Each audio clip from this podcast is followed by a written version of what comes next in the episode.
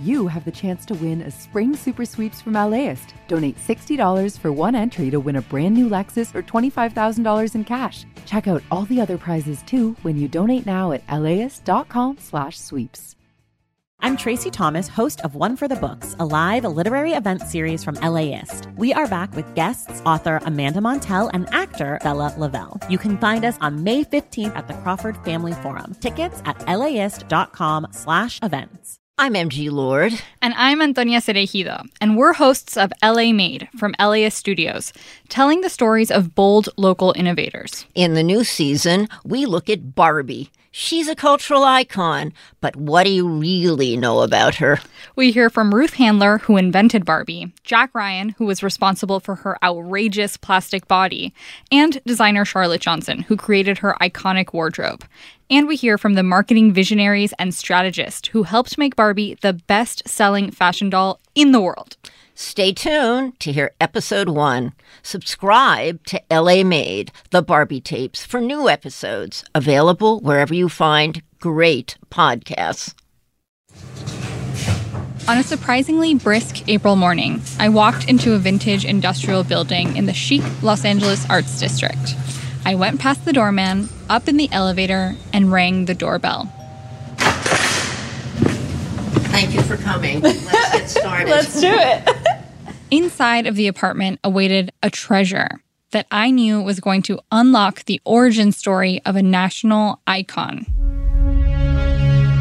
The person whose loft I was standing in is someone who LAist listeners are already probably pretty familiar with the fabulous MG Lord, cultural critic, USC professor, and host of LA Made Season 1 Blood, Sweat, and Rockets.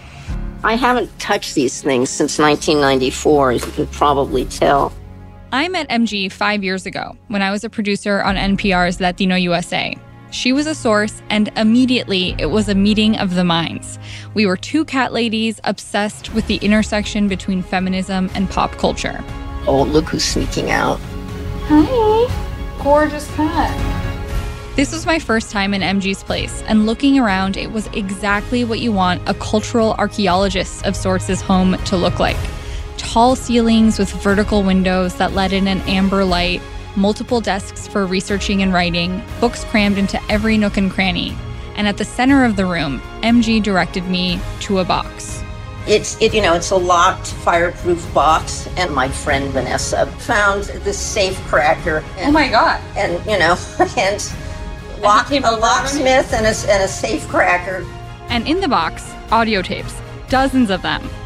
It's been 30 years since MG has dusted off the box of tapes. I've been so busy, I hadn't really had a chance to open it. I just opened it last night. These were never before heard recordings MG made while researching a book she published in the 90s. It was the book on Barbie Forever Barbie, the unauthorized biography of a real doll. Barbie could never have been designed by anyone but me. What can we do to make her look classy instead of cheap looking? Our marketing people were scared to put out a doll with nipples on. Uh, after I looked on her for a while, she became very real to me. And I think she's real to the children who play with her. It just hit the country like a star.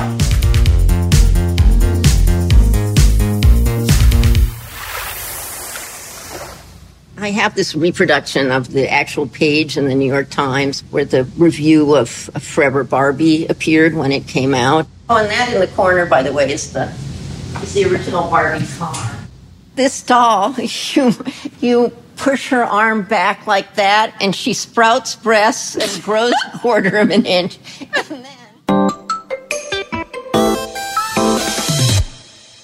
and the thing that's so wild is that you played with Barbies and I played with Barbies. And interestingly, neither you nor I are what you would assume a kid who loved Barbie would be like, nor did we particularly go crazy over Barbie, I think. Even as a child, I found her disturbing yet fascinating. Yes, exactly. And I think that's actually that is exactly the point of view of this whole podcast is that this whole thing is disturbing yet fascinating. Right. I kind of like the Kens. Yeah, I don't I don't remember the Kens. I had a Barbie CD-ROM game that I loved. Oh. And no, and my parents were liberal parents who raised their kid to work for National Public Radio, and they were horrified at me playing with Barbies. My mother tried to get ahead of it all by, you know, giving me the one that seemed less icky to her, Midge, the kind of wholesome sidekick with freckles painted on her face, sort of the the peppermint patty with a Barbie body. But I didn't like Midge. And the other thing that is so wild other toys like Chatty Cathy or Betsy Wetsy, all of those toys that were like the toy of the year, nobody knows them now. They don't even exist anymore. Barbie endured. She's the one with staying power. She just hangs in there and the rest of them fall away. She's a cultural touchstone. Why do you think she's had staying power over the rest? I think there are a whole bunch of reasons. I mean, I bet a marketing person would say it's brand recognition. Someone else might say that it's it's because of the way that Barbie both shapes and reflects the marketplace. Increasingly, you see this with all the different varieties of Barbie. And there's also a kind of mythic resonance that she has. She's kind of the feminine essence. She's like a goddess archetype, a space age recasting of a Stone Age fertility totem the ideas that sort of led to Barbie even coming into being, as we'll explore in this amazing podcast, are things that are still extremely relevant. Like the same propulsive force that made her big in 1959, in terms of just how people are re examining what it means to be a woman. Those questions keep being unearthed and talked about, and Barbie morphs along with all of those conversations. Barbie was a toy that was created by women for women to teach women what for better or worse, was expected of them. I mean, I thought this phenomenon would last, and it has. It's 2023, and, and we're, we're, talking. Yeah, we're about, still talking about it. Yeah, we're hosting this show because this, you know, an incredibly cool, hip young director has decided that this is Barbie's moment. Hi, Barbie. Hi, Barbie. Hi, Barbie. Hi, Barbie. Hi, Barbie. Hi, Barbie. Ugh. That is Greta Gerwig's much anticipated Barbie movie. We want to know what it was like in Barbie's very first moment. There have been ups, there have been downs, and clearly this is a decade of Barbie ascendancy. I mean, Barbie continues to be the queen of the toy market. We dug up some facts just to measure how popular she still is. And worldwide, according to Mattel, more than 100 Barbie dolls are sold every minute. She's the best selling fashion doll in the world, and Barbie has a 99% name recognition internationally. Over the next three episodes, we'll hear the Barbie story from those who lived it. We'll learn about the innovative marketing strategies aimed at convincing reluctant parents that Barbie would help their rough little girls learn how to be attractive to future husbands. How Mattel adapted when Barbie became a lightning rod for outrage. And how Mattel tried, sometimes unsuccessfully, to keep Barbie relevant. And we'll hear why her inventor's vision for what Barbie could be included almost everything except a husband and kids. Because Barbie has always been more than a toy. As the movie tagline says, she's everything. I'm Antonia Cereijido. And I'm MG Lord. And this is LA Made, the Barbie tapes.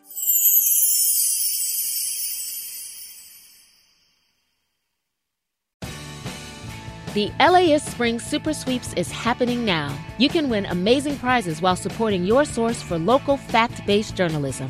One lucky grand prize winner will get to choose a brand new Lexus or $25,000 in cash. Other prizes include an electric bike from Juice Bikes and $1,000 gas gift cards. Your donation of $60 gets you one entry to win, and the more you give, the more entries you get. Donate now at laist.com/sweeps.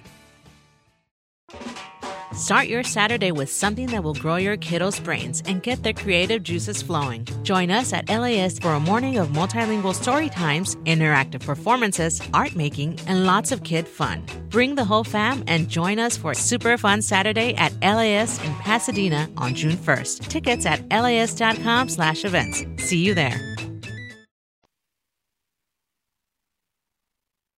So, this first episode will be about how Barbie was conceived, and that takes us right to Ruth Handler. Ruth Handler, who invented the doll, was a great rise, fall, redemption story, a classic Hollywood story. What do you mean by that?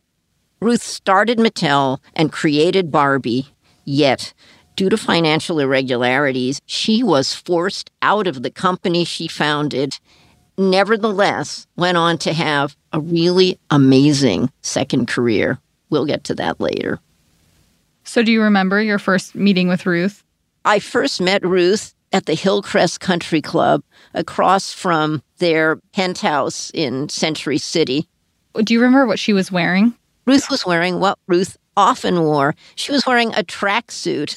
and, and in fact, on the two occasions when I met her, she was wearing a different, like, velour. You know, those like the, uh, you think of them in the early around 2000, those juicy ones. Yeah, she was yeah. wearing something like that? Yeah, she oh was my wearing God. like a, you Obsessed. know, with a little, yeah, and sneakers. We had a really fun lunch, and she narrated her life to me a little bit. And I guess she didn't find me daunting. So she invited me across the street to look through family albums. Yeah. And here we are. This is the factory manager. Mm-hmm. Who's the, who's the young woman in there? Antonia, Elliot, her husband, was also part of this conversation. And right away, he got to the heart of the matter. That was a different time. Who's going to buy a doll with breasts? For the next several hours over dinner, I actually, to be honest, Ruth, I don't really eat much meat. I, This is fish. Yeah, but no, that's and with some marital fact checking, I remember they were tapering off in sales. No, you're jumping back in time. You're Well, jumping forward about- in time. She's asking when I Let was me they told me their story starting back in the 1930s. well, you've been together forever. When did you you both go? You grew up in Denver. Yeah, we met at 16. Ruth Handler was the daughter of Polish Jewish immigrants.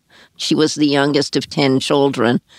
And she fell in love with Elliot, her husband. I mean, he, they were childhood sweethearts. It's sort of tender in that way. Ruth and Elliot were married in 1938. Then they moved to Los Angeles. You know, I was designing lighting fixtures, and she was the secretary at Paramount. We were experimenting with plastics. We started making our own things. I made them, Ruth sold them. Barbie was born in 1941. Their daughter, their yeah, actual Barbie, daughter. their actual daughter, was born in 1941. Shortly thereafter, I was drafted into the Army.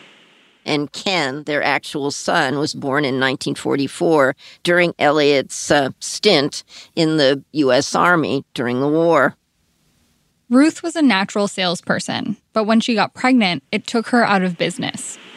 So I stayed home for, from 41 to 44 and played mother. I love this choice of words, played mother. It feels really telling. And also, maybe why Ruth never let the Barbie doll have a baby or do rough housework, as she called it.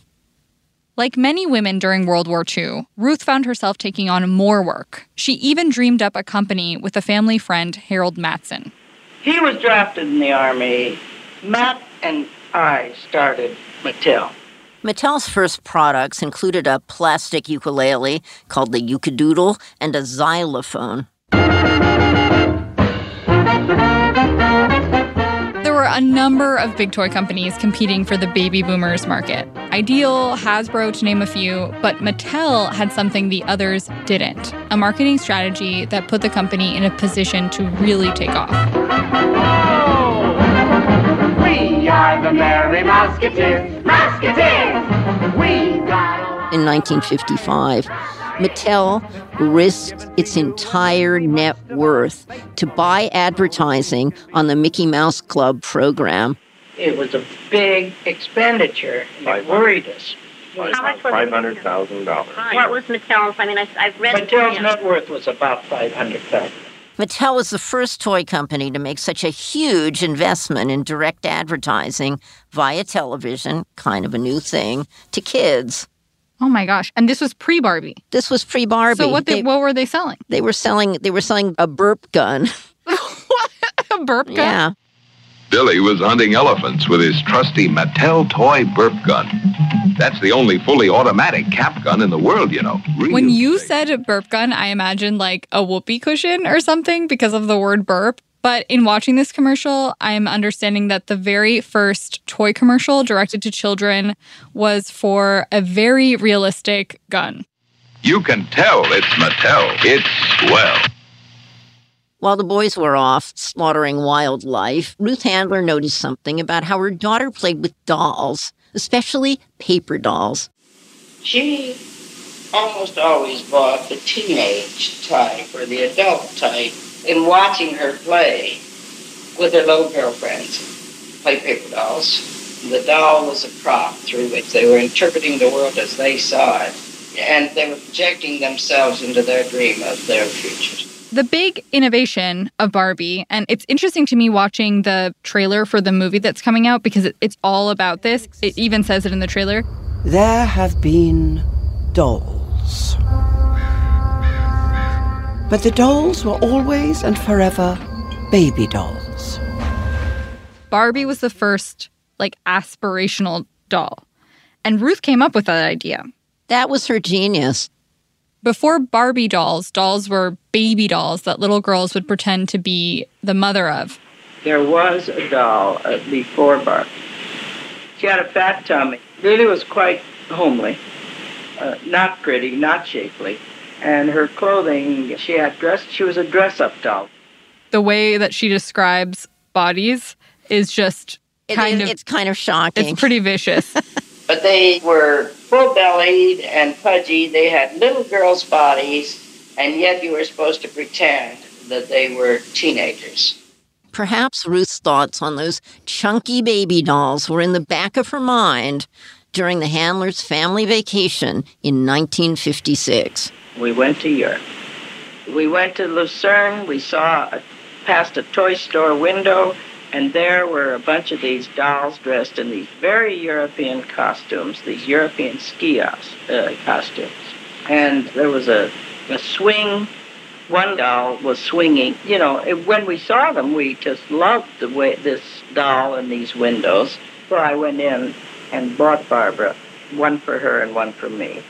This doll was the Lilli doll. The physical form of Lilli is basically identical to the first Barbie. You can see the inspiration because they look almost identical. But who was Lilli, the doll? Oh, Lilli was based on a comic character that ran in the Bild Zeitung, which is kind of a downscale German National Enquirer type newspaper. And in this one, she's like completely naked in the apartment of a female friend. The friend's sitting there, and Lilli's holding up a tabloid like the Bild Zeitung to cover her naked body. And she says to the friend, We had a fight, and he took back all the presents he gave me. Now, that's how Lilli operated in the world. You get a sense of who she was. Right. She was a woman who who had her possessions given to her by wealthy men. She was a woman who had sexual encounters with jowly fat cats for money. It- you know, Lilli was the emblem of a German woman who had starved and suffered during the war. But as long as there were men with checkbooks, she would not starve and suffer again. Yeah, that's that's a doll for kids. Barbie, we know her as a, a toy for kids. Like, who was the Lilli doll for? It was mostly a gag gift that was bought by men for other men. It's like the mechanics with like the women in bikini posters. It's like a 3D pinup almost. And the doll was advertised with all of these provocative ads that were not the kind of ads, you know, you'd see for children. For instance, that one on the swing that Ruth undoubtedly saw, I have to assume that maybe she didn't read German because the caption for this ad is something like, Die höchsten Herren haben Lilli gern. Sort of gentlemen prefer Lilli. And at the bottom of another one, with two dolls holding hands, whether more or less naked, Lilli is always discreet. When we return, the Lilli doll travels from the sweaty hands of German men to sunny California, where she will emerge as Barbie.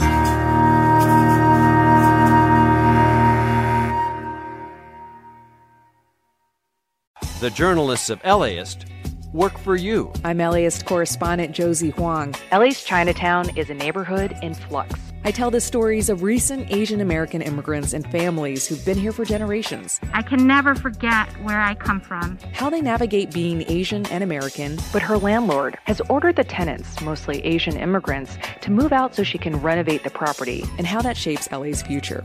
LAist, independent journalism, fact based journalism.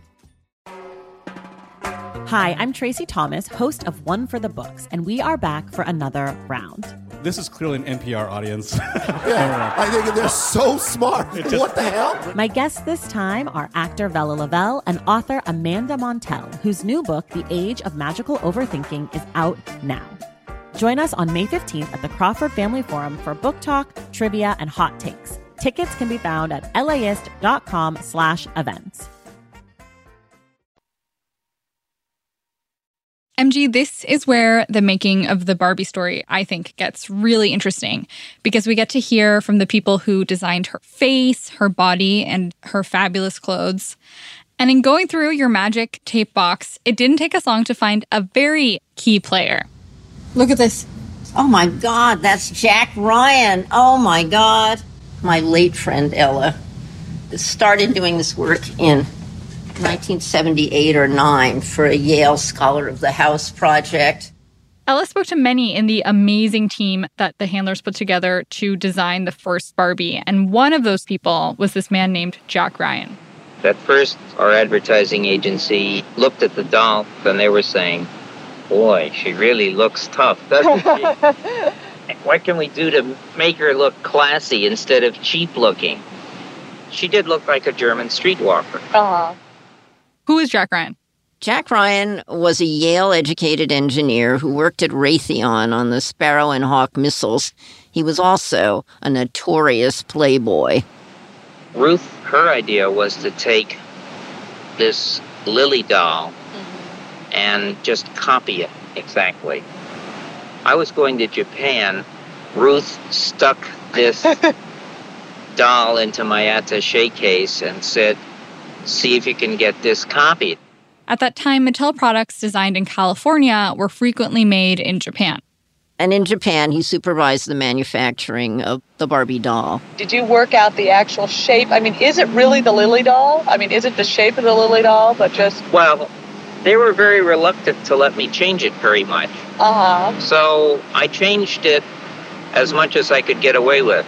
I mean, I redesigned her eyes and her hair and her skull and her hairline and her lips and her neck and her shoulders and her breasts. Jack toned down the doll's makeup, made the lips less voluptuous, slimmed down her shoulders, and got rid of a widow's peak. But there was a hitch. And each time I would get a half a dozen back, there were nipples on the breasts. And our marketing, our marketing people were scared to put out a doll with nipples on uh-huh. the breast. So every time the masters came from Japan, it was was my duty to take my little fine Swiss file, which they use for working on watches. Swiss files are for watch work. And I very daintily filed the nipples off and returned them, and they kept coming back with nipples. So finally, after I'd filed them off several times, they got the idea that they were supposed to make it without nipples the image of Jack Ryan filing off the tiny nipples is so it will be seared in my memory forever. Jack would be a designer at Mattel for about two decades. We'll get into some of his most perplexing doll creations later in the series. MG, the next person we found in your tapes is equally memorable and in some ways I would say more important the woman who designed Barbie's first wardrobe, Charlotte Johnson. Just looking at the doll, she is sophisticated. Yeah. Charlotte Johnson. I didn't actually know her, but she sounded amazing. Charlotte was interviewed by my friend and colleague, Ella King Torrey, who was a consultant on my book. And in many ways, Charlotte sort of created the first Barbie in the image of herself. When the handlers came to you to help dress and design mm-hmm, the dresses mm-hmm, for the doll, mm-hmm. what had you been doing at that time? Well, I worked for many years in New York, uh-huh. in 7th and 8th Avenue. What was it like designing the dress? I mean, did they give you the, the, the first line? Which no, no, they didn't they, give me anything. They just said they go. just put me on a plane and said, do it over there. Uh huh. She didn't just design the outfits; she negotiated deals with the Japanese manufacturers. She was autonomous in her 40s, I guess, by then.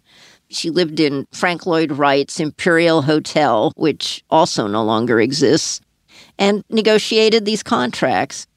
You know, it's not even that easy today for a woman executive in Japan. I just can't even imagine what it must have been like in 1957.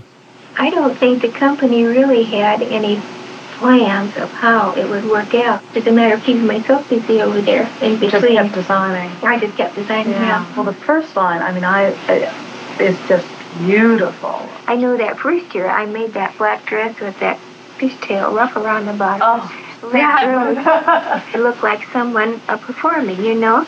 And at that time, there was a singer named Hildegarde at the Waldorf, who who was um, the leading chanteuse, you know.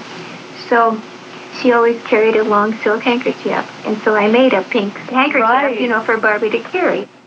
So, body, check. Wardrobe, check.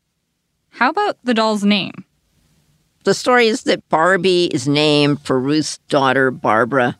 But actually, Barbara wasn't called Barbie. She was called, wait for it, Babs. Our first attempt had been for Babs. Because that was the nickname that we applied to her. We tried to get clearance on Babs, and our patent lawyer told us to use something else. So we, I asked about Barbie, he says, go ahead on that one. So that was it. So, Ruth has her Barbie doll who has this like hot body and these cool clothes. But there was another thing that Mattel was really honing in on was marketing. How did they figure out how to market the doll? Well, Ruth knew she needed a focus group. She needed market research, and she hired the most cutting edge, insightful market researcher, you know, in all of Manhattan Ernst Dichter, a real Viennese psychoanalyst. He conducted research with dozens of parents and hundreds of kids. Kids loved her. Parents loathed her. The report quotes a housewife and mother of three. Quote, I know little girls want dolls with high heels, but I object to that sexy costume, pointing to the sheer pink negligee. I wouldn't walk around the house like that. I don't like that influence on my little girl. If only they would let children remain young a little longer, said the mother of an eight year old. Incredible. How'd you get that? Well, when I began my work, he was no longer alive, but his widow still lived in the castle. They all had castles in his castle in Croton on Hudson, and she let me go up by train. It took two days to hand copy with a pencil oh everything in the report, which is why I'm so attached to reading it aloud now. That's incredible. These women hate the doll because she's such a sex object. But because of the culture, one of the things that mothers, I believe, in that generation had to do was groom the female child to get a meal ticket, aka a husband. And here this was this was the breakthrough. You know, he located their Achilles heel and formulated a plan to exploit it. One woman who had found Barbie way too racy changed her mind when she heard her eight year old daughter comment, She's so well groomed, Mommy. Out of this came Dichter's strategy. Convinced mom that Barbie will make, quote, a poised little lady out of her raffish, unkempt, possibly boyish child. Remind mom what she believes deep down but dares not express. Better her daughter should appeal in a sleazy way to a man than be unable to attract one at all. This is part of the darkness.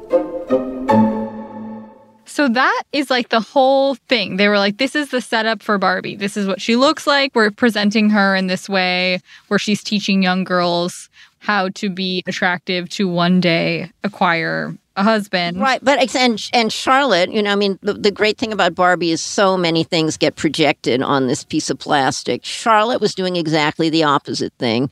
Charlotte was making sure from the very first set of outfits that Barbie had a way to make a living. Busy gal came with the fashion sketchbook. It was like Charlotte herself. People were already transposing what they wanted onto Barbie. I think that's what makes this hunk of plastic so fascinating. Right. The ones who hate it project something onto it. The ones who fall in love with it project something else onto it. It's a hunk of plastic. Okay, so this hunk of plastic This has her hunk of plastic. has her debut in It was March of 1959 that Toy Fair happened.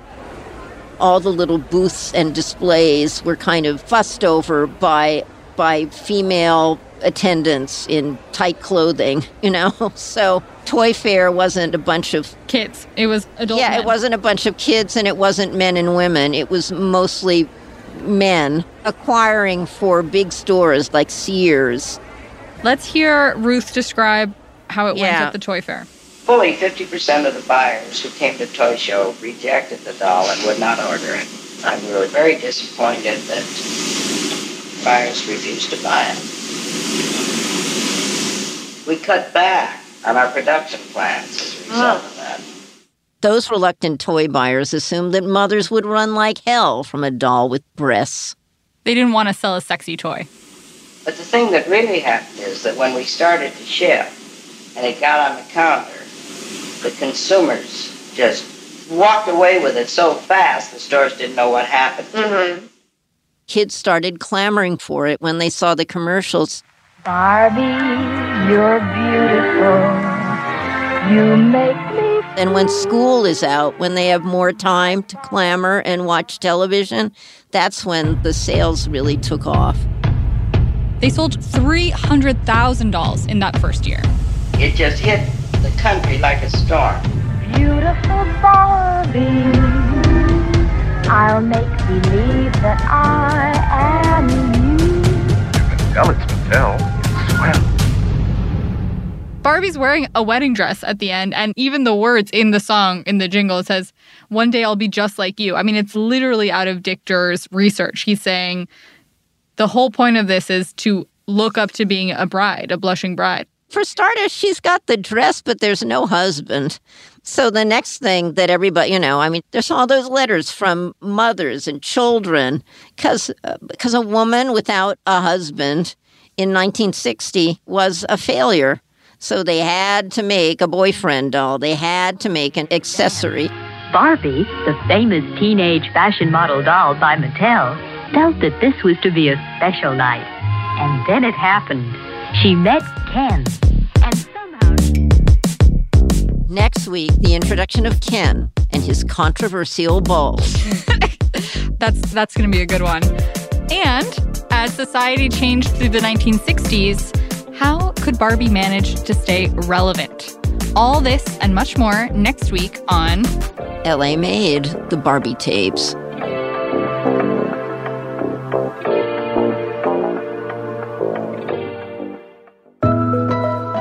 Made the Barbie Tapes is hosted by me, Antonia Cereijido. And me, MG Lord.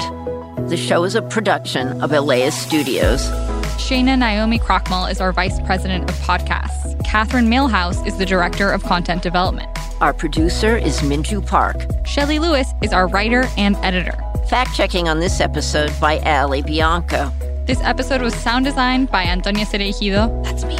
And Minju Park. E. Scott Kelly is our mix engineer. Jens Campbell is our production coordinator.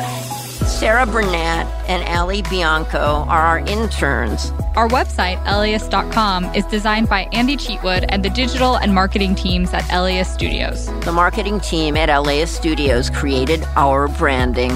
LA Made, The Barbie Tapes is a production of LAist Studios.